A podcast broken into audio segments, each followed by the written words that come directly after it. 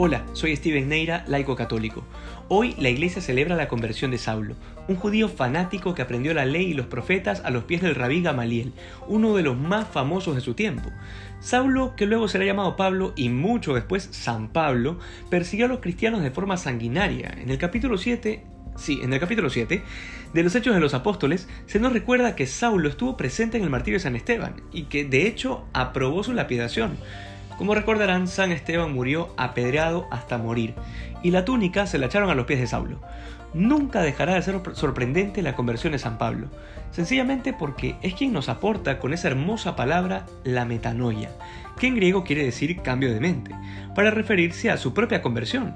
San Pablo fue tumbado del caballo por una luz cegadora, acompañada de la voz de Jesús. Es a partir de esta voz, y solo a partir de esta voz, que Saulo comienza a cuestionarse su propia existencia incluso los fundamentos mismos de toda su creencia.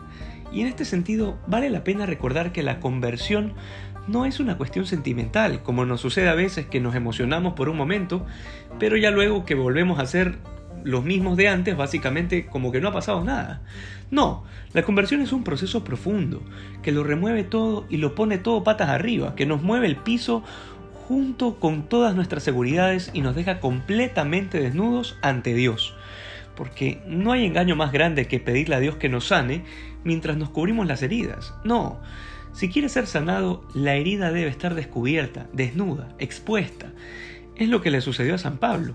Una vez caído el caballo y ciego, toda su soberbia y su seguridad personal desaparecieron, arrastrándose por el suelo, tanteando en el camino y buscando quien le ayude a encontrar a Ananías, que era el que le devolvería la vista y lo bautizaría. La pregunta de hoy es, cómo hemos experimentado nosotros esta metanoia, este cambio de mente.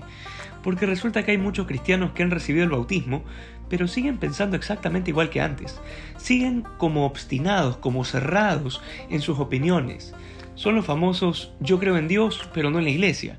Yo soy espiritual, pero no religioso. Soy católico, pero estoy a favor del aborto. Comulgo los domingos, pero soy injusto con mis empleados. En fin, la lista es larga.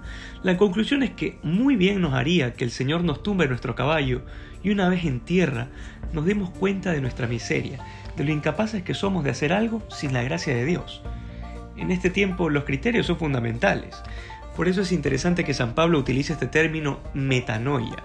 La gente vive hipnotizada y obsesionada por los gestos sensibles. A esta generación le horroriza al que defiende la verdad sin respetos humanos, pero como que canoniza, es decir, hace santo a todo aquel que defiende a los animalitos y cuida el medio ambiente. Hoy nos hemos quedado en los gestos, cuando Dios nos pide una conversión profunda que comience con los criterios. Hoy pedimos la intercesión de San Pablo para que nos ayude a renunciar a nosotros mismos, para que sea Cristo quien viva en nosotros. Que Dios te bendiga.